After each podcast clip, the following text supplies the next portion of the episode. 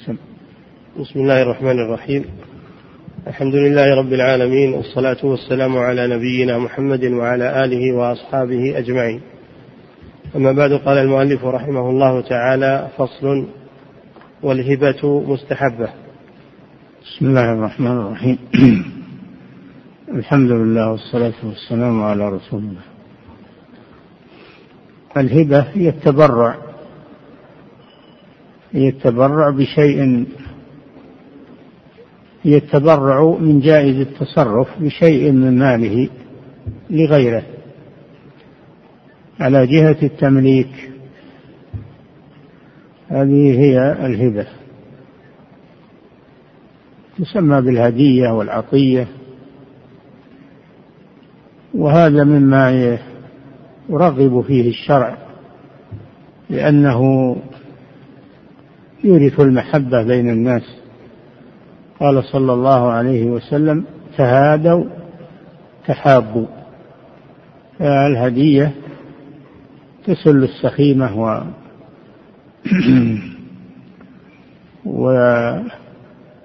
وتقارب بين الناس. فهي مرغب فيها. نعم. والهبة مستحبة. وتصح هبة مصحف وكل ما يصح بيعه. تصح هبة المصحف لأن الماء لأن المنع هو إنما هو من بيعه على المذهب. فالمصحف لا يباع على المذهب. لكنه يجوز تجوز هبته لمن ينتفع به لأن هذا من نشر العلم. وكذلك كل ما يصح بيعه من الأموال فإنه تصح هبته. نعم. وتنعقد بما يدل عليها عرفا. تنعقد الهبة بما يدل عليها كأن يقول وهبتك أعطيتك ملكتك أو يدفعها له ويأخذها المدفوعة إليه مما يفهم مما يفهم الهبة فهي تصح بالقول وبالفعل الدال عليها. نعم. وتلزم بقبض بإذن واهب نعم. الهبة لا تلزم بمجرد بمجرد الكلام وإنما تلزم بالقبض. إذا قبض الموهوب له الهبة لزمت. أما قبل قبضها فله أن يرجع فيها. فهي إذن ليست ملزمة للواهب إلا إذا قبضها الموهوب له. إذا قبضها فلا يحل له أن يرجع فيها. قال صلى الله عليه وسلم العائد في هبته كالكلب يقيء ثم يعود في قيئه. تنفير هذا من باب التنفير. نعم. وتلزم بقبض بإذن واهب إذا كان القبض بإذن واهب أما لو وهبه بالكلام ثم جاء وقبضها بدون إذن الواهب فهذا القبض لا يكون صحيحا. ولا تلزم به الهبة. نعم. ومن أبرأ غريمه برئ ولو لم يقبل. إذا كان إذا كانت الهبة في ذمة الموهوب له كأن يكون له عليه دين. يكون له عليه دين. أو يكون له مال عند شخص فوهبه له. فهذا يقوم مقام القبض كونها عنده أو في ذمته. يقوم مقام القبض. فليس له أن يتراجع. ليس للواهب أن يتراجع إذا كانت الهبة في يد الموهوب له أو كانت دينا في ذمته ولو أسقط عنه الدين ثم أراد أن يتراجع فليس له ذلك ويسقط الدين بمجرد الهبة لأن وجوده في ذمته بمثابة القبض. نعم. ومن أبرأ غريمه برئ ولو لم يقبل. ولو لم يقبل المدين. لو قال أنا ما أريد أنا بسدد لك ما أريد الهبة. فإنه يسقط الدين لأنه وهبه وأخرجه عن ملكه. نعم.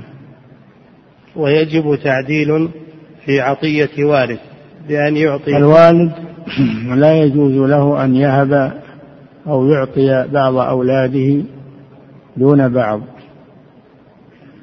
لأن هذا جور لأن الواجب عليه العدل بين أولاده. ولأنه إذا أعطى بعضهم وترك بعضا سبب هذا العداوة بينهم والحقد من بعضهم على بعض. وسبب أيضا العقوق من الولد لوالده. وقد وهب وقد وهب النعمان وقد وهب بشير بن سعد لابنه النعمان عبدا. فقالت أمه عمرو بنت رواحة قالت أمه حتى تشهد عليها رسول الله. صلى الله عليه وسلم. فذهب بشير بن سعد رضي الله عنه إلى رسول الله صلى الله عليه وسلم ليشهده على هذه العطي على هذه الهبة. فقال صلى الله عليه وسلم أكل ولدك أعطيت مثل هذا؟ قال لا. قال أشهد على هذا غيري. فإني لا أشهد على جور. ثم قال صلى الله عليه وسلم اتقوا الله واعدلوا بين أولادكم. وقال صلى الله عليه وسلم أيسرك أن يكونوا في البر لك سواء؟ قال نعم. قال فلا إذن. دل على أنه لا يجوز للوالد أن يعطي بعض أولاده تمليكا يملكه شيئا دون إخوانه. نعم. ويجب تعديل في فإن وهبه فإن وهب الوالد بعض أولاده وقبضها الولد فإن هذا لا يمنع من استرجاعها ولا يدخل في قوله صلى الله عليه وسلم العائد في هبته كالكلب. فإذا سحبها منه لأجل التعديل فهذا واجب على الوالد. نعم. ويجب تعديل في عطية وارث بأن يعطي كلا بقدر إرثه. كلا بقدر إرثه. فيعطي الذكر مثل حظ الأنثى من أولاده اقتداء بقسمة الله سبحانه وتعالى. هذا هو العدل نعم. فإن فضل سوى برجوع. هنا فإن فضل سوى بينهم. إما بإعطاء البقية مثل ما أعطى الأول وإما بالرجوع في الهبة وسحبها منه ويبقى بدون هبة حتى يكونوا سواء. نعم. وإن مات قبله ثبت تفضيله. إذا مات قبله قبل التعديل وهب لبعض أولاده ومات قبل أن يعدل. ثبتت الهبة. ثبتت الهبة لكن يتحملها الوالد في ذمته. لأنه ليس لأحد أن يسحب الهبة من الولد إلا الوالد فقط. وأما الحاكم فلا يتدخل في هذا الأمر. نعم. ويحرم على واهب أن يرجع في هبته بعد قبض. نعم تلزم وهذا سبق أنها تلزم بالقبض. وما دامت لزمت بالقبض يحرم عليه أن يرجع فيها بالحديث. نعم. ويحرم على واهب أن يرجع في هبته بعد قبض وكره قبله إلا الأب. وأما قبل القبض فيجوز له الرجوع مع الكراهية. يجوز له الرجوع والتنازل لكن مع كراهية التنزيه. نعم. وكره قبله إلا الأب. أما الأب فيجوز له أن يرجع سواء قبل القبض أو بعد القبض إذا كان يريد التعديل. نعم. وله أن يتملك بقبض مع قول أو نية من مال ولده غير سري. الوالد هذه مسألة تتعلق بالوالد مع ولده. يجوز للوالد أن يأخذ من مال ولده ما لا يضره ولا يحتاجه لقوله صلى الله عليه وسلم أنت ومالك لأبيك. قال عليه الصلاة والسلام إن أطيب ما أكلتم من كسبكم وإن أولادكم من كسبكم فللوالد أن يأخذ من مال ولده. إلا أنه لا يضر به أو يأخذ شيئا يحتاجه الولد. نعم. وله أن يتملك بقبض مع قول أو نية. للوالد أن يتملك من مال ولده بالقبض يعني يأخذ. أو آه، قبض مع النية ولو لم ولو لم يتلفظ. نعم. وللوالد؟ وله أن يتملك بقبض مع قول أو نية من مال ولده غير سرية. نعم فله أن يأخذ من مال ولده من مال ولده مع القول يقول أنا بأخذ هذا من مالك. أو نية أنه أخذه للتملك.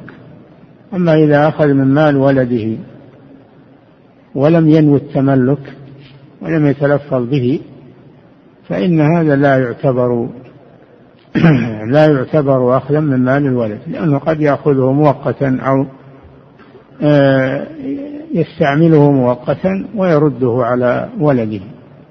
نعم. وله أن يتملك بقبض مع قول أو نية من مال ولده غير سرية ما أما, أما السرية له أنه يأخذ المملوكة مملوكة ولده له يأخذها إلا إذا كان ولده قد تسرى بها يعني وطئها. إذا وطئها الولد فلا يأخذها الوالد لأنها أصبحت حليلة للولد. نعم. وله أن يتملك بقبض مع قول أو نية من مال ولده غير سرية ما شاء غير.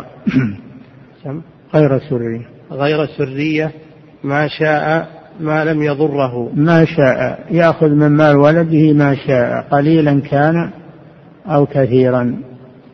إلا إذا كان أخذه من مال ولده يضر بالولد.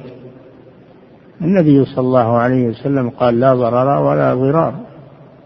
نعم. ما شاء ما لم يضره أو ليعطيه لولد آخر. وكذلك يمنع أخذ الوالد من مال ولده إذا لم يقصد تملكه له وإنما يريد أن يعطيه لأخيه يعطيه لولد آخر.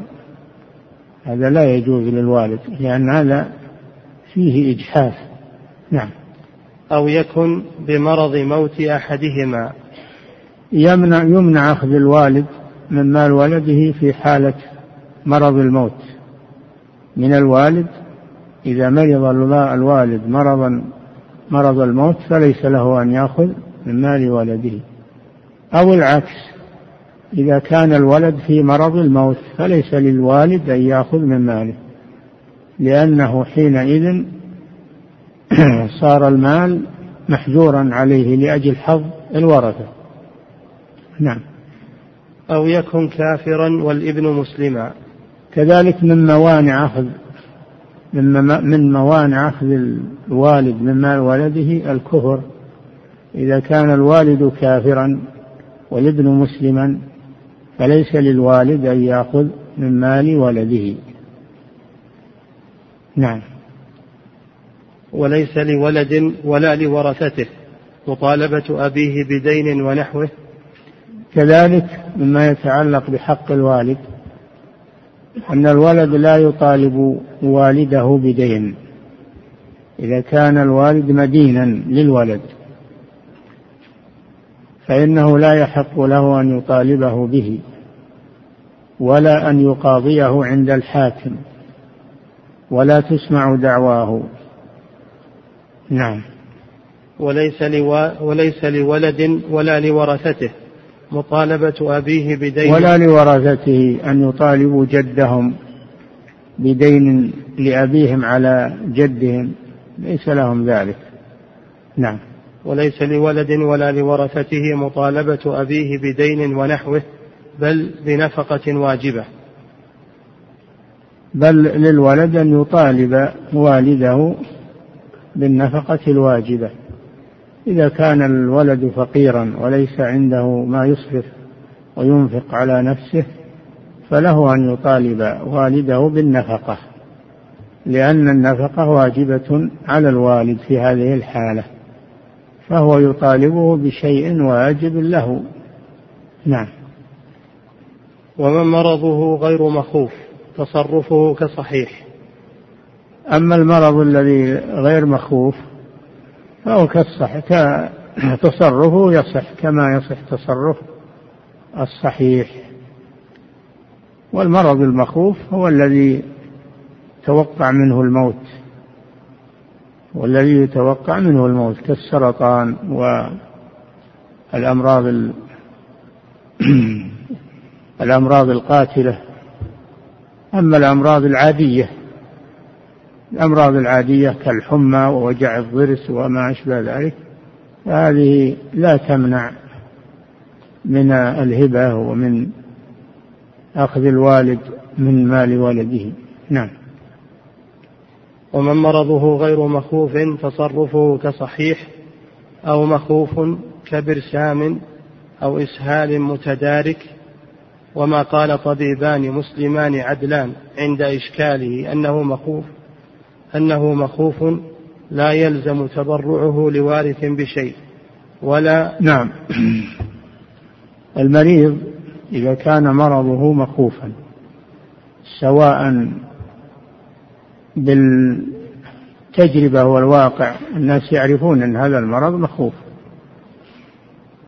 فيكون مخوفا بالعادة والعرف. أو إذا قرر طبيبان مسلمان أن هذا المرض مخوف فحينئذ لا يتبرع المريض هذا لا يتبرع لوارث بشيء لأنه أصبح محجورا عليه في حظ الورثة. أصبح محجورا عليه لحظ ورثته. فلا يتصرف في ماله في هذه الحالة. نعم. أو مخوف كبرسام أو إسهال متتالي والبرسام يقولون أنه داء يصيب الدماغ فيزول معه الشعور هذا البرسام. داء يصيب الدماغ فيزول معه الشعور هذا مخوف. أو دوام إسهال وهو ما يسمى بالقيام. دوام إسهال لا ينقطع هذا مرض مخوف أيضا. نعم. أو مخوف كبرسام أو إسهال متدارك. متدارك يعني مستمر. نعم. أما الإسهال أما الإسهال العادي والذي ينقطع فهذا لا يخرجه من دائرة الأصحاء. نعم. وما قال طبيبان مسلمان عدلان عند إشكاله أنه مخوف. نعم. لا يلزم تبرعه لوارث بشيء ولا بما فوق الثلث بغيره. نعم لا في هذه الحالة إذا كان مرضه مخوفا إما بالمعرفة وإما بتقرير الأطباء. فليس له أن يتبرع في هذه الحالة لوارث من ورثته بشيء لأن هذا يعتبر من الحيف مع بعضهم.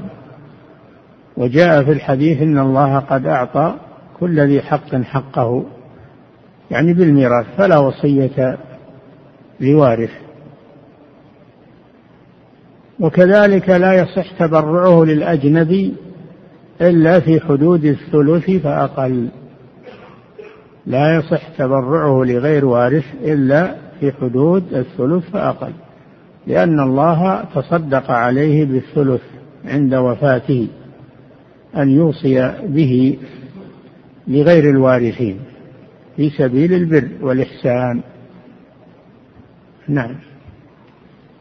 لا يلزم تبرعه لوارث بشيء بشيء وإن كان قليلا بشيء وإن كان قليلا. نعم.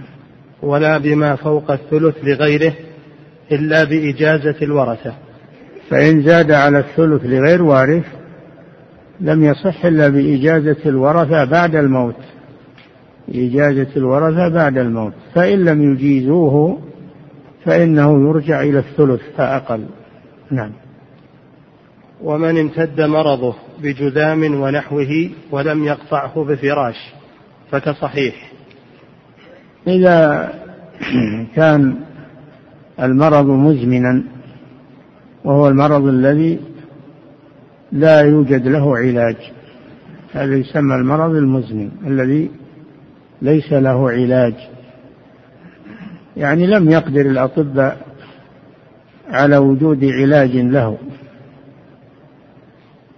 كالجذام وهو مرض تتساقط منه الأعضاء وهو مرض معدي حتى مرض معدي لقوله صلى الله عليه وسلم فر من المجذوم فرارك من الأسد. فهو مرض معدي ومزمن.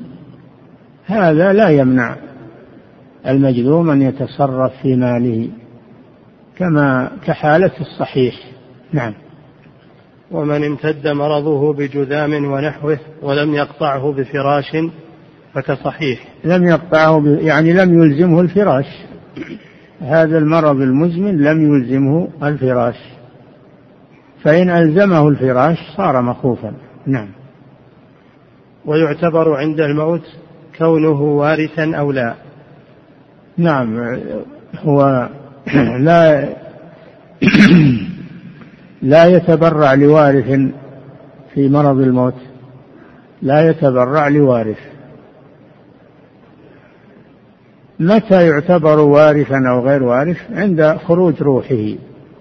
عند خروج روحه حينئذ يتقرر أنه وارث أو غير وارث. نعم. ويبدأ بالأول فالأول بالعطية. نعم إذا أعطى عدة أشخاص أعطى رجلا عطية ثم أعطى بعده آخر ثم أعطى بعده آخر وهو صحيح معافى وحر في تصرفه. لكن المال قليل ما يفي بالعطايا هذه. تؤخذ بالترتيب. الأول فالأول. نعم.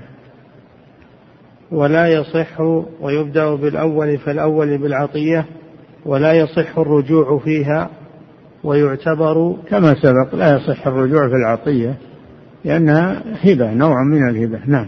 ويعتبر قبولها عند وجودها فيثبت الملك فيها من حينها والوصية بخلاف ذلك كله. هذا من الفرق بين الوصية والعطية. أن العطية أن العطية يملكها المعطى من حين من حين صدورها.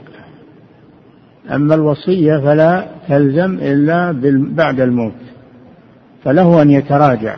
للموصي أن يتراجع أو يعدل في وصيته ما دام على قيد الحياة وإنما تلزم بالموت. خلاف العطية فإنها تلزم في الحال حال صدورها من المعطي. نعم. كتاب الوصايا. وكذلك من الفروق بين العطية والوصية أن العطية لا تتحدد بمقدار. بخلاف الوصية فإنها محددة بالثلث فأقل. نعم. نعم. كتاب الوصايا. نعم. انتقل من العطية إلى الوصايا. نعم. الوصايا جمع وصية وهي أن يوصي بشيء من ماله بعد موته. أن يوصي بشيء من ماله بعد موته. الثلث فأقل. لغير وارث. هذه هي الوصية. وهي مستحبة لمن كان غنيا. مستحبة لمن كان غنيا. عنده مال كثير. أن يوصي منه له بشيء ينفعه بعد موته. وليست واجبة إنما هي مستحبة. قال تعالى كتب عليكم إذا حضر أحدكم الموت إن ترك خيرا الوصية. فقوله إن ترك خيرا أي مالا كثيرا. الخير هو المال الكثير. فدل على أن أنه إذا كان المال قليلا فلا يوصي لئلا يضايق الورثة. نعم. يسن لمن ترك مالا كثيرا عرفا الوصية بخمس. الكثير ما له حد إلا عند الناس ما اعتبره الناس كثيرا فهو كثير وما اعتبروه قليلا فهو قليل. ولا يحدد بألف ريال أو بأكثر أو نعم. يسن لمن ترك مالا. وهذا يختلف باختلاف الأزمان. أحيانا تكون عشرة الدراهم كثيرة في بعض الأزمان. وأحيانا تكون آه، يكون المليون قليلا في بعض الأزمان. نعم. فلذلك يرجع إلى العرف في القليل والكثير. نعم. يسن لمن ترك مالا كثيرا عرفا الوصية بخمسه. آه، مقدار الوصية أعلى حد الثلث. قوله صلى الله عليه وسلم الثلث والثلث كثير. إنك أن تذر ورثتك أغنياء خير من أن تدعهم عالة يتكففون الناس.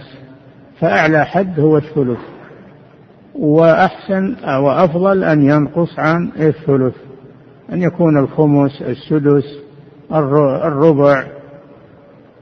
وأعلى حد هو هو الثلث وأقل حد هو السدس. فيكون تكون الوصية بهذا المقدار. لا ترتفع عن الثلث.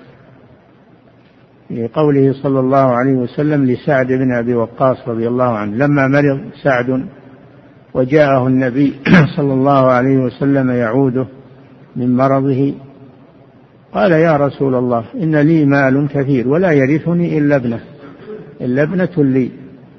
أفأتصدق بشطر مالي قال لا. أتصدق بمالي قال لا. بشطره قال لا.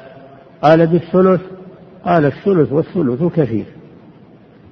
إنك أن تذر ورثتك أغنياء خير من أن تدعهم عالة يتكففون الناس. نعم. فلا يجحف بالورثة. نعم. وهو على أجر. وما تركه للورثة فهو مأجور فيه. لأنه يغنيهم عن عن سؤال الناس فله في ذلك الأجر. نعم. وتحرم ممن يرثه غير أحد الزوجين بأكثر من الثلث لأجنبي أو لوارث بشيء. تحرم الوصية للوارث قليلة كانت أو كثيرة. قوله صلى الله عليه وسلم لا وصية لوارث. وتحرم للأجنبي إذا كانت أكثر من الثلث. نعم. وتحرم ممن يرثه غير أحد الزوجين بأكثر من الثلث لأجنبي أو لوارث بشيء. يعني إذا كان له أولاد فتحرم الزيادة على الثلث. أما إذا لم يكن له أولاد إلا الزوجة أو الزوجة المرأة ليس يرثها إلا زوجها فله أن يوصي بأكثر من الثلث لأن نصيب لأن نصيب أحد الزوجين محدد محدد نعم. وتصح موقوفة على الإجازة. نعم. يعني إذا زادت على الثلث إذا زادت على الثلث أو كانت لوارث فإنها تصح إذا أجازها الورثة بعد الموت لأن الحق لهم. فإذا أجازوها بعد الموت صحت وإن منعوها منعت. نعم. وتكره من فقير وارثه محتاج. تكره الوصية من فقير بقوله وترك خيرا والفقير ما ترك خيرا ووارثه محتاج. فهو أحق بالمال من الوصية لأجنبي وله الأجر في ذلك. نعم. فإن لم يف الثلث بالوصايا فحاصوا فيه كمسائل العون. نعم. إذا أوصى عدة وصايا بعد موته ترجع إلى الثلث. ترجع إلى الثلث. فإذا كان الثلث يتسع لها نفذت. وإذا كان الثلث يضيق عنها تحاصون يأخذون بالمحاصة كالغرماء ليس لهم إلا الثلث ويرجع النقص على الجميع. نعم. وتخرج الواجبات من دين وحج نعم الترتيب أو يعني هذه تسمى الحقوق المتعلقة بالتركة. أول شيء تجهيز الميت أول الحقوق تجهيز الميت يجهز من ماله من تغسيل وتكفين وحمل وحفر قبر. إذا كانت هذه الأمور ما تنفذ إلا بأجرة فإنها تؤخذ من من مال الميت. الميت نعم تؤخذ من تركته. لأن الرجل الذي وقصته راحلته مع النبي صلى الله عليه وسلم في عرفات ومات قال صلى الله عليه وسلم كفنوه في ثوبيه كفنوه في ثوبيه ولم يسأل هل عليه دين هل عليه قال فهو أحق أحق بمؤونته وتجهيزه. ثانيا الديون التي عليه.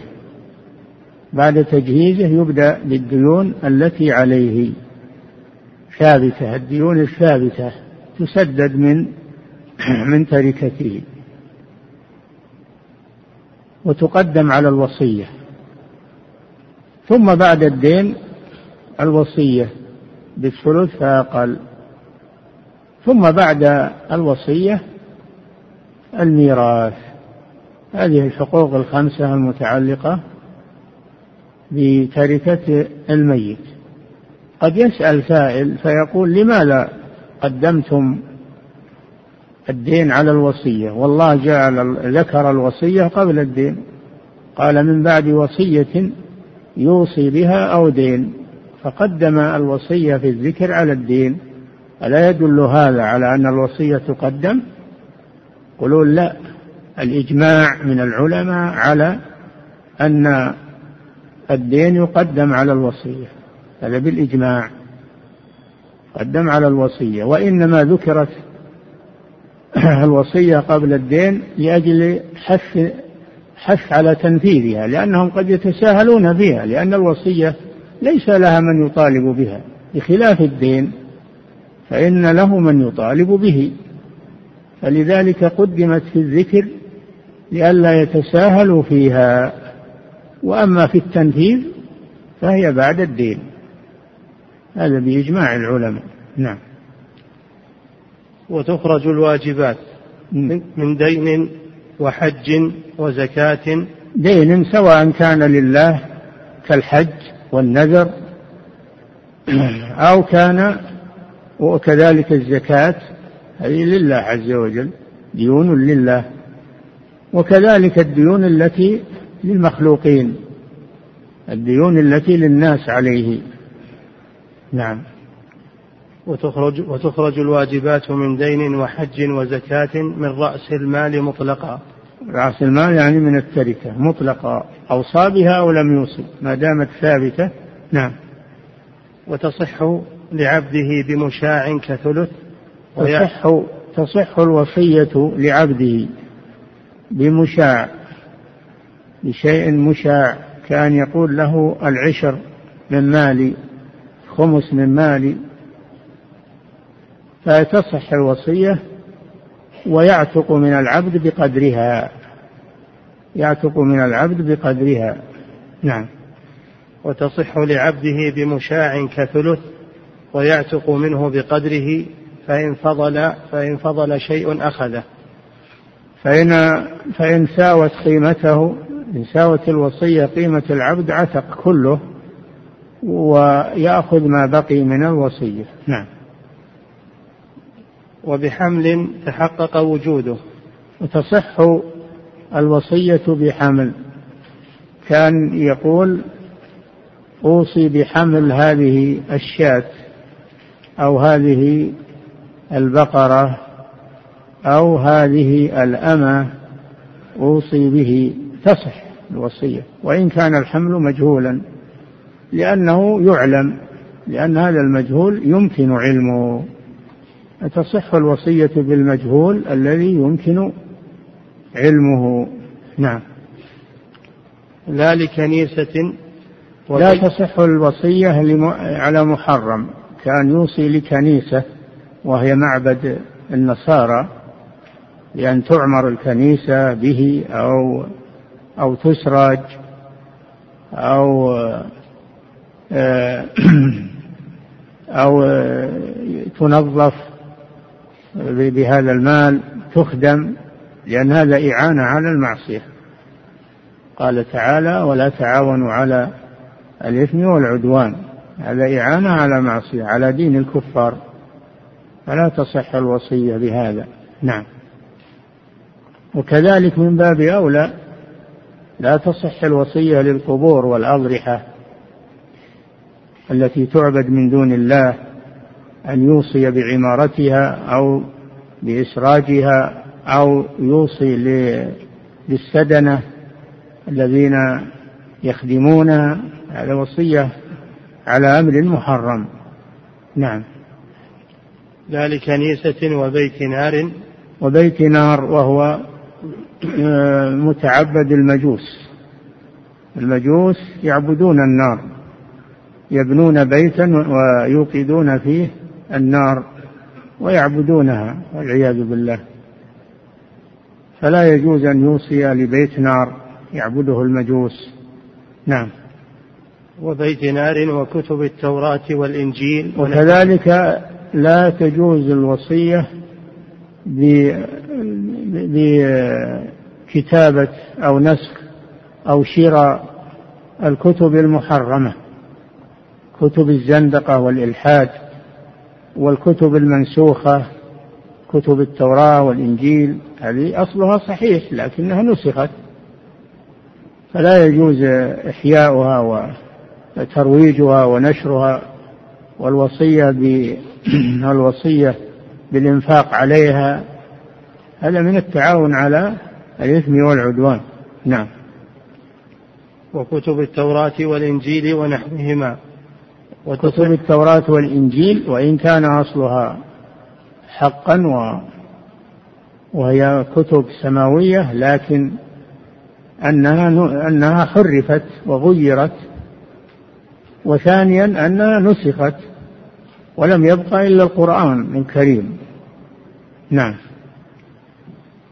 وتصح. فكيف إذا كانت الوصية على كتب زندقة وإلحاد وشرك بالله عز وجل وبدع وخرافات هذه الوصية باطلة. نعم. وتصح بمجهول ومعدوم وبما لا يقدر على تسليمه. تصح بمجهول يمكن علمه كما كما سبق في الحمل حمل الدابة والثاني ومعدوم. معدوم. بمجهول ومعدوم. ومعدوم حال الوصية لكن يتوقع حصوله. يتوقع حصوله. كأن يقول أوصي لك بما تحمله هذه النخلة أو هذه الدابة. هو حين الوصية معدوم لكن يمكن وجوده. نعم. وبما لا يقدر على تسليمه. وبما لا يقدر على تسليمه. كأن يوصي بجمل شارد. أو طائر في الهواء يملكه وطار أو ب أو ب أو بعبد آبق تصح الوصية بذلك فإن قدر عليه وتمكن منه نفذت. نعم. وما حدث بعد الوصية يدخل فيها؟ ما حدث بعد الوصية يعني نماء الوصية إذا أوصى بشجرة أوصى بدابة وهذه الشجرة أو الدابة أثمرت ثمرها يتبعها. أو هذا العبد اكتسب صار له مال يتبعه لأنه من نمائه. نعم. وما حدث بعد الوصية يدخل فيها وتبطل بتلف معين وصي به. تبطل بالتلف إذا أوصى بمعين وتلف هذا المعين تبطل الوصية ولا ولا يقال إنها تستبدل بغيرها. نعم. من تركته. لا يقال إنه يشرى. يشرى بدل العبد الذي مات أو الدابة التي ماتت. يشرى بدلها من تركته. لا. ما دام تلف المعين فإنه تبطل الوصية. نعم. وتبطل بتلف معين وصي به وإن وصى بمثل نصيب وارث معين فله مثله مضموما إلى المسألة. إذا وصى بمثل نصيب وارث من ورثته كأن يقول له مثل نصيب زوجتي أو مثل نصيب أخي من الأم. صح ذلك ويضم إلى سهام الورثة ويكون كوارث يكون كوارث معهم. نعم. وبمثل نصيب أحد ورثته أما إذا قال بمثل نصيب أحدهم ولم يعين نعم. له مثل مال أقلهم. له يكون له مثل مال أقل الورثة وهو السدس مثلا. نعم. وبسهم من ماله له سدس. أو قال أوصي لك بسهم من مالي أقل الأسهم السدس فيعطى السدس ينزل على الأقل. نعم. وبشيء أو حظ أو جزء يعطيه الوارث ما شاء. إذا قال أوصيت بشيء من مالي أو نصيب من مالي أو جزء من مالي ولم يبين هذا يكون يكون للورثة يعينون يخرجون ما شاءوا من قليل أو كثير. نعم. لأن الحق لهم. نعم. فصل نعم. ويصح الإيصاء إلى كل مسلم. هذه الوصية الإيصاء. الإيصى معناه الناظر أو الوكيل الذي يقوم على الوصية. يصح أن يوصي إلى كل مسلم يقوم على وصيته وينفذها نعم. يصح الإيصاء إلى كل مسلم مكلف. من كل مسلم فلا يصح الإيصاء إلى كافر. كافر لا يصح الإيصاء من مسلم إلى كافر أن يقول يقوم على وصية فلان الكافر. هذا لا يجوز. أو إلى غير مكلف يوصي بمجنون يقول هذا يقوم على وصيتي وما يحسن التصرف أو صغير. لكن لو قال إذا كبر رشيدا صح فلان هو وصي إذا كبر رشيدا يصح. نعم. مسلم مكلف رشيد. نعم. رشيد فلا يصح الوصية للسفيه إن كان كبيرا. نعم. عدل. لأن السفيه يبذرها ويفسدها. نعم. رشيد عدل ولو ظاهرا. عادل لا يكون فاسقا مرتكبا لكبيرة من كبائر الذنوب لأن هذا لا يؤمن لأن الفاسق لا يؤمن على الوصية. إنما يؤمن العدل. نعم. ومن كافر إلى مسلم. تصح الوصية من كافر إلى مسلم لأن هذا إلى الأفضل. نعم. ومن كافر إلى مسلم وعدل في دينه. نعم. ومن كافر إلى مسلم وعدل في دينه. وتصح إلى العدل في دينه الذي لا يرتكب لا يرتكب الكبائر من الذنوب. هذا عدل. وإن كان يقع منه بعض الصغائر لا تجرح في عدالته إنما يكون فاسقا إذا كان يرتكب كبائر من الذنوب أو كان فاسقا في عقيدته. كان فاسقا في عقيدته. فالفاسق الفسق على نوعين فسق اعتقادي وفسق عملي. فسق الاعتقادي أن يكون معتنقا لفكر خبيث أو بدعة والعملي أن يكون عاصيا يرتكب الكبائر يشرب الخمر يسرق يزني إلى غير ذلك. هذا لا يصح الوصية إليه لأنه لا يؤمن على الوصية. نعم. ولا يصح إلا في معلوم يملك الموصي فعله. ولا يصح الإيصاء لأحد إلا إذا كان الإيصاء في معلوم في وصية معلومة. يصح فعله لأجل أنه يعرف ما ما هو مدى ما هو عمله الذي وكل إليه. نعم. ولا يصح إلا في معلوم يملك الموصي فعله.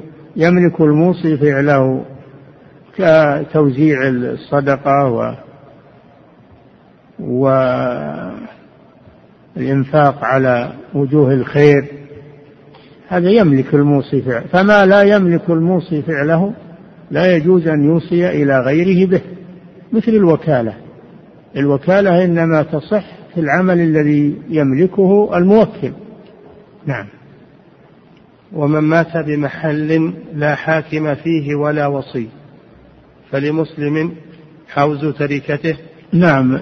إذا مات مسلم في مكان ليس فيه حاكم يعني ليس فيه قاضي ولا ولي أمر كأن يموت في البرية أو في بلاد الكفر أو في بلاد غير المسلمين وليس له وصي ولا حاكم يرجع إليه فإن من حضره من المسلمين يجب عليه أن يحفظ ماله ولو لم يوصه بذلك. نعم ومن مات ومن مات بمحل لا حاكم فيه ولا وصي. أي نعم. فلمسلم حوز تركته. لمسلم ما يقول ما علي يجب عليه أنه يقوم ويحوز تركته ويحفظها لأن هذا فيه حفظ مال المسلم. هذا من الضرورات. نعم. فلمسلم حوز تركته وفعل الأصلح فيها. فعل الأصلح فيها من المحافظة عليها أو بيعها. إذا كانت يخشى عليها من التلف فيبيع ما يخشى تلفه وينميها ويحفظها. نعم. وفعل الأصلح فيها من بيع وغيره وتجهيزه منها. تجهيز جنازته منها. هذا كما سبق أنه أول الحقوق. نعم. وتجهيزه منها ومع عدمها منه. نعم. وتجهيزه منها. ومع, عدمها إذا كان ما له تركة مات مسلم ما له تركة ولا له شيء. فيجب على من حضره أن يتولى تكاليف دفنه من من من تغسيله وتكفينه وشراء القبر له إذا كان أنه يباع القبر أو حفره من ماله هو. هذا يعتبر فرض كفاية. على من علم بحاله من المسلمين ولا يتركه. حق المسلم على المسلم. نعم. وتجهيزه منها ومع عدمها منه. آه، تجهيزه من تركته ومع إذا كان مع عدمها يعني ما له تركة الميت يجب على من علم بحاله وحضره أن يقوم بذلك من ماله. نعم. منه ويرجع عليها وعلى من تلزمه نفقته إن نواه. له الرجوع يجهز من ماله الخاص فإن كان يمكن أن يرجع بذلك على تركته إن كان له تركة غائبة أو له ولي آه، ويكون ناب عنه في هذا الواجب فله أن يرجع بذلك وإن احتسب الأجر أو أحسن. نعم. ويرجع عليها وعلى من تلزمه نفقته إن نواه أو استأذن حاكما. نعم. كتاب الفرائض. يكفي. نقف عند هذا. نعم. يقول فضيلة الشيخ وفقكم الله. إذا قال الأب لأولاده من حفظ منكم مثلا ثلاثة أجزاء من القرآن فله هدية. أو أخذ الترتيب الأول في الدراسة فله هدية. فأعطى الفائز دون الآخرين من الأبناء. فهل له ذلك؟ نعم له ذلك لأنه لم يعطه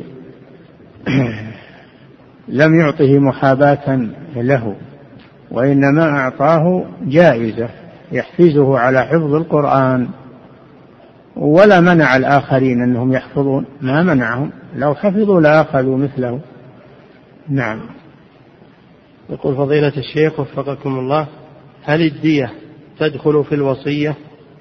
كما أنه يجوز له أن يعطي الفقير منهم والمعوز يعطيه قدر حاجته وإذا كان فقيرا وليس له مصرف له أن يعطيه ما يكفيه.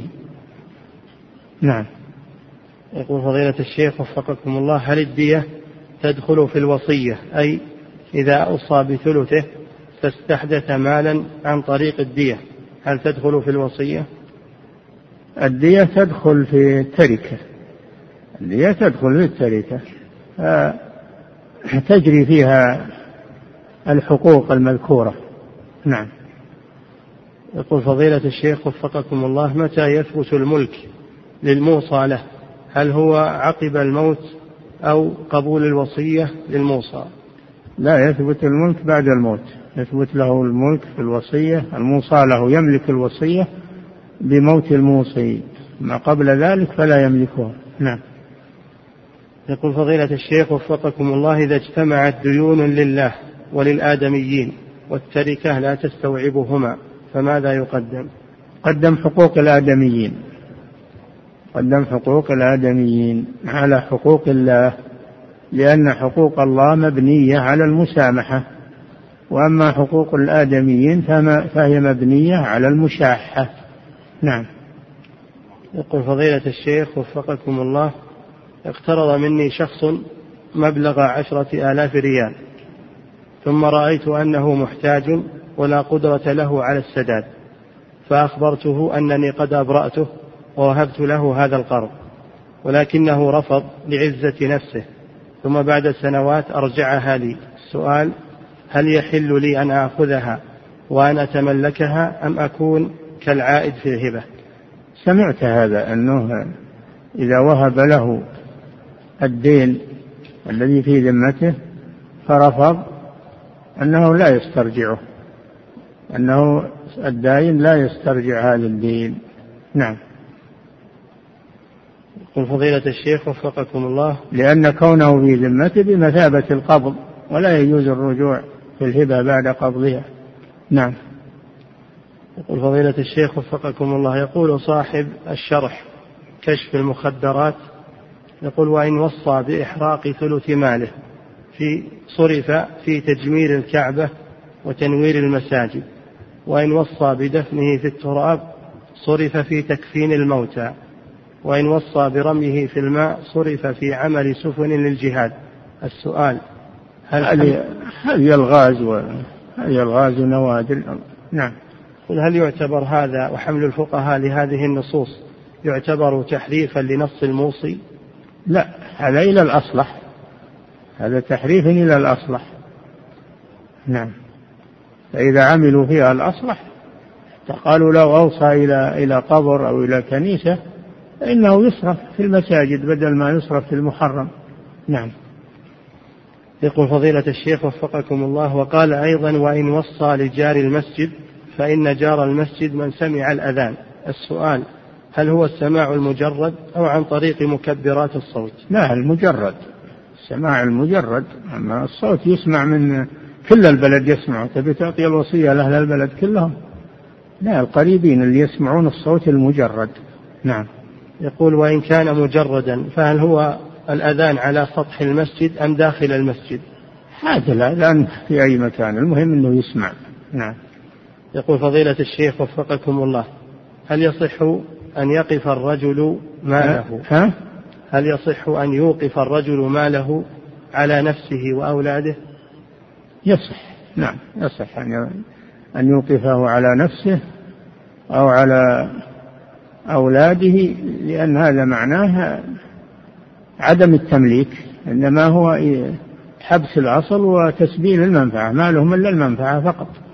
نعم. يقول فضيلة الشيخ وفقكم الله اشتريت لأحد أبنائي سيارة وبعد فترة اشتريت لأخيه سيارة ولكن كانت أغلى ثمنا بفارق سبعة عشر ألفا فماذا يلزمني؟ لا ما يجوز لك تشري له السيارة أحسن من سيارة الأول تساوي بينهم تساوي بينهم في ذلك.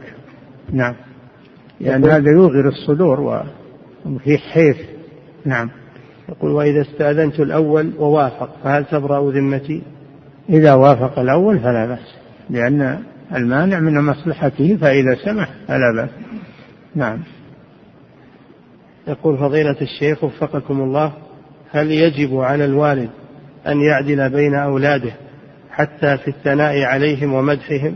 نعم نعم يجب حتى في القبلة وفي الممازحة يعدل بينهم لأن هذا يذهب عنهم الحساسية وما إذا أنه التفت بعضهم وصار يقبله الحالة أو من بينهم فهذا يورث شيء من الحزازة في نفوسهم. نعم. يقول فضيلة الشيخ وفقكم الله رجل مريض مرض موت وعنده بنات وعنده إخوة ويخاف منهم يخاف من الإخوة الجشع وأخذ تركته فهل له أن يكتب الميراث لبناته أو يوصي لهن؟ لا.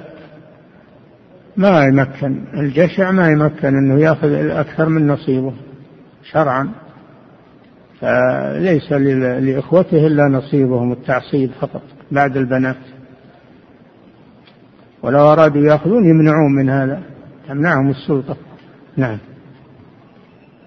يقول فضيلة الشيخ وفقكم الله هل تشترط العدالة في الأطباء الذين يشهدون على حالة المريض؟ نعم يشترط. مسلم يقول مسلم طبيب مسلم. حتى الكافر ما يقبل خبره في ذلك لأنه غير مأمون. ولا بد أن يكون مسلما عدلا. نعم. يقول وما المراد بالعدالة حفظكم الله؟ العدالة ألا يعمل ما ما يفسق به. ألا يعمل شيئا يفسق به. نعم. يقول فضيلة الشيخ وفقكم الله أنا أشتري لأولادي سيارات عند سن الثامنة عشرة ويوجد أطفال صغار فهل أوصي لهم بمثل قيمة السيارات التي أعطيتها لإخوانهم؟ إذا كنت بتملكهم إياها نعم. أما إذا كنت تشريها لهم وهي باقية على ملكك لكن هم يستخدمونها لأشغالهم وهي باقية على ملكك فلا بأس بذلك. نعم. يقول فضيلة الشيخ وفقكم الله قول المؤلف رحمه الله فإن فضل سوى برجوع وإن مات قبله ثبت تفضيله. هل المراد موت الوالد أو الولد؟ لا موت الموصي. موت موت المعطي. إذا أعطى بعض ولد بعض ورثته ومات قبل أن يعدل العطية فإنها تلزم. وليس للحاكم أن يتدخل في نقضها. نعم. لأنه تحملها في ذمته. نعم. يقول فضيلة الشيخ وفقكم الله. ولأن الرجوع إنما هو للوالد. الرجوع إنما هو للوالد والوالد مات وتعذر الرجوع فتكون لمن لمن أعطيها من الأولاد. نعم. يقول فضيلة الشيخ وفقكم الله والدتي توفي أخوها وله عندها ثلاثون ألف ريال وقال لها قبل موته جميع المال لك بعد وفاتي. السؤال هل تبلغ الورثة؟ وهل لها أن تأخذ جميع المال؟ لا. لا ليس لها ذلك. هذه تركة للورثة. وليس له أن يعطيها إياها. يعني بعد موته ويقول إنها لك بعد موتي. هذا لا يجوز. لو أنه أعطاها إياه في الحياة وهو صحيح صحيح الجسم يتصرف لا بأس. أما إذا أصابه مرض الموت فإنه يتوقف تصرفه فلا يعطي أحدا. نعم. لحظ الورثة. نعم. يقول فضيلة الشيخ وفقكم الله هل للأب أن يعطي بعض أبنائه عطية لأجل محافظتهم على الصلاة ولا يعطي الآخرين الذين يتهاونون فيها؟ لو قال من حافظ على الصلاة فأنا أعطيه كذا وكذا هذا مثل من حفظ كذا من القرآن هذا من باب الحث وهو لم يمنع الآخرين من أن يعملوا هذا العمل. حتى ينالوا هذه الجائزة فلا بأس بذلك. لأن هذا غرض صحيح. نعم. يقول فضيلة الشيخ وفقكم الله هل يجوز للابن المسلم أن يطالب أباه الكافر بالدين؟ لا يجوز. الوالد له حق ولو كان كافرا له حق البر والإحسان ولو كان كافرا. نعم. يقول فضيلة الشيخ وفقكم الله هل للوالد أن لا تسمع دعوى الولد على والده. نعم. يقول هل للوالد أن يأخذ مال ولده الذي ورثه الولد عن طريق بعد موت أمه زوجة الأب؟ هل للوالد أن يأخذ مال ولده الذي ورثه الولد بعد موت أمه زوجة أبيه؟ يأخذ من ماله سواء ورثه أو اكتسبه للوالد أن يأخذ مما يملكه الولد. نعم. بأي طريقة ملكه. نعم. يقول فضيلة الشيخ وفقكم الله.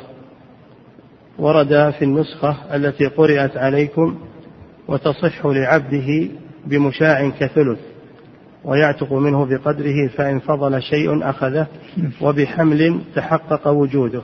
وفي نسخة أخرى ولحمل تحقق وجوده باللام وليس بالباء فهل هناك فرق هو الظاهر لا هو الظاهر. ولحمل تصح الوصية للحمل. تحقق وجوده يعني آه وجوده في, في الرحم.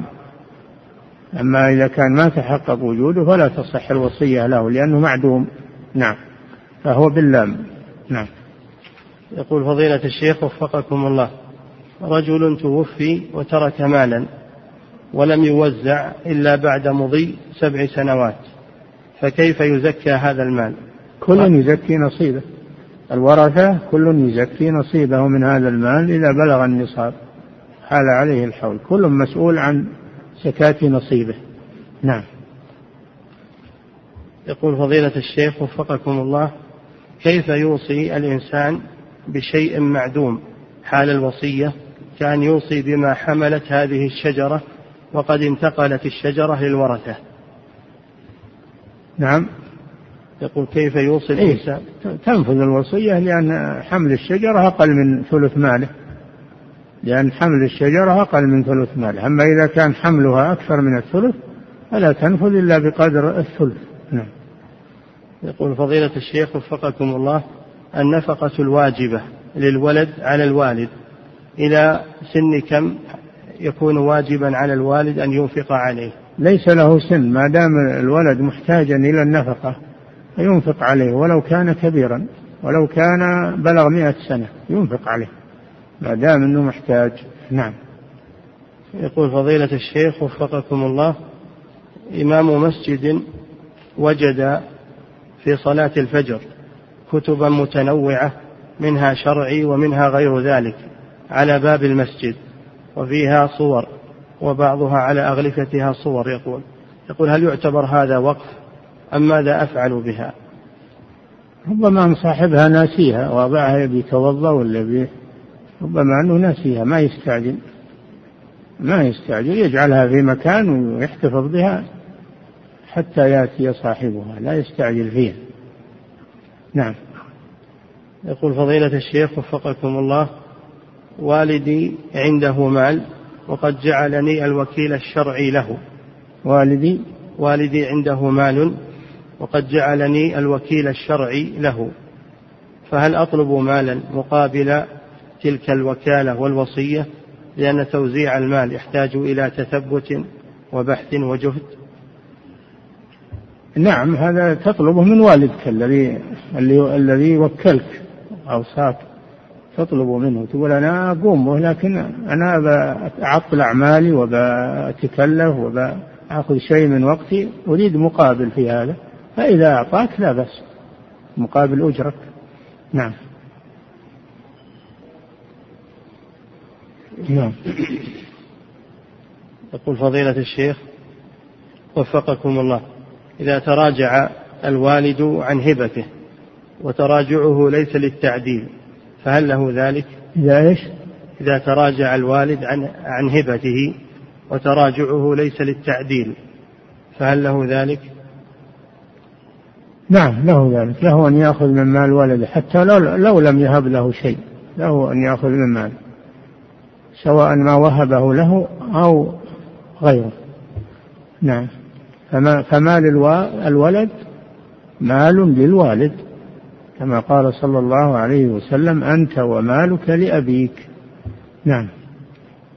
يقول فضيلة الشيخ وفقكم الله إذا كان الابن طالب علم وبقية إخوته ليسوا بطلاب علم فهل للأب أن يوصي بكتبه العلمية وبمكتبته لهذا الابن للاستفادة منها؟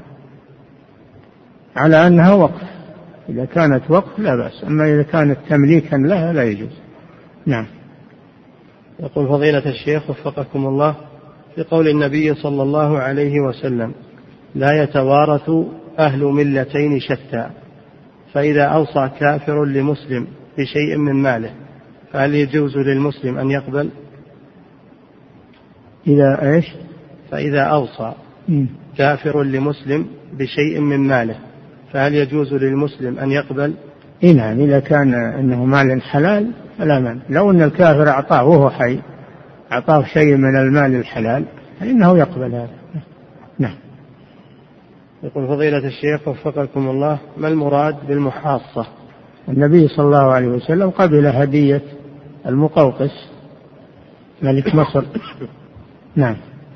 يقول فضيلة الشيخ وفقكم الله ما المراد بالمحاصة؟ المحاصة أن أن تجمع الوصايا أو الديون ثم ينسب مجموعها إلى التركة ويعرف نسبة المجموع إلى التركة فيأخذ كل واحد بمقدار نسبة المجموع الحقوق أو الديون بمقدار نسبة الحقوق أو الديون إلى إلى التركة. نعم.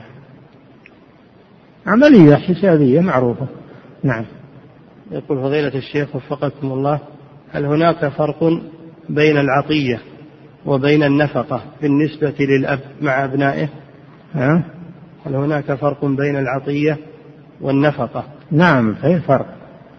النفقة ينفق على كل واحد بما يحتاج ولو اختلف عن الآخر أما العطية لا لازم يعطي الواحد كل واحد منهم مثل ما أعطى الآخر.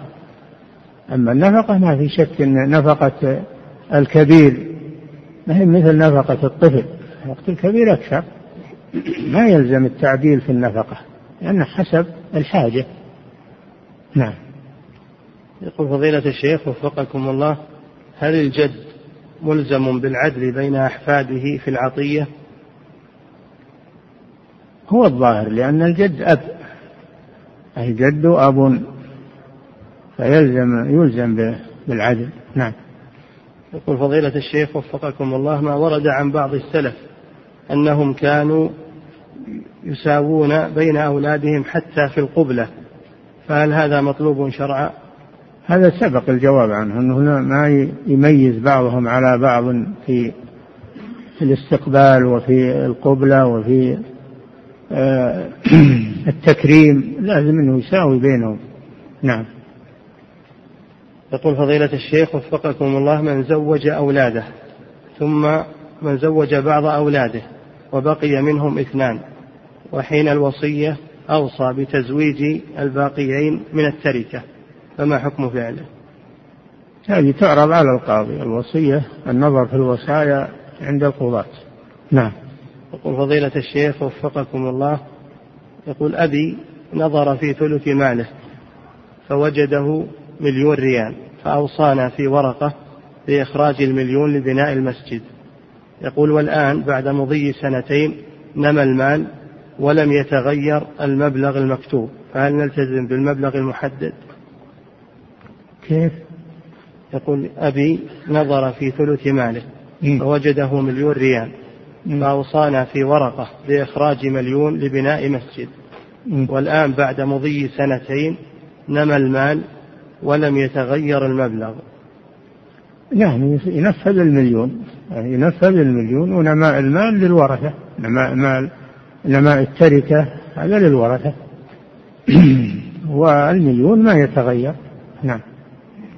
يقول فضيلة الشيخ وفقكم الله إذا أعطت الأم بعض أبنائها الكبار هدية. إذا؟ إذا أعطت الأم بعض أبنائها الكبار هدية كعطر ونحوه مع عدم علم الإخوة الآخرين. فهل يباح هذا؟ وكيف يتصرف الإبن؟ هل يرفض الهدية إذا كان هذا غير جائز؟ علما بأن الأم تغضب إذا رفض ابنها. هذا الأم ما, ما تدخل في التعديل. هذا خاص بالأب. هذا خاص بالأب. أما الأم فلا تدخل في هذا. نعم. لها أن تعطي بعضها. نعم.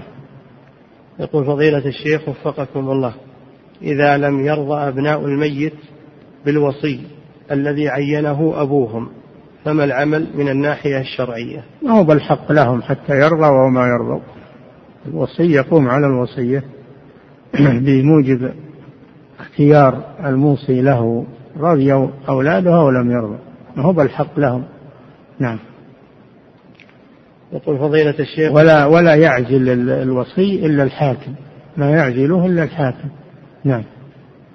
يقول فضيلة الشيخ وفقكم الله ما الصحيح في ضالة الغنم؟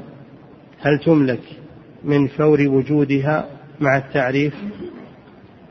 نعم لا يتركها توكل ولا تؤخذ لأن ما ليس معها حذاء ولا سقاها لكن إما أنه يحفظها لصاحبها حتى يأتي يأخذها وإما أنه يبيعها ويحفظ ثمنها أو أنه يأكلها بقيمتها أو يدفع قيمتها.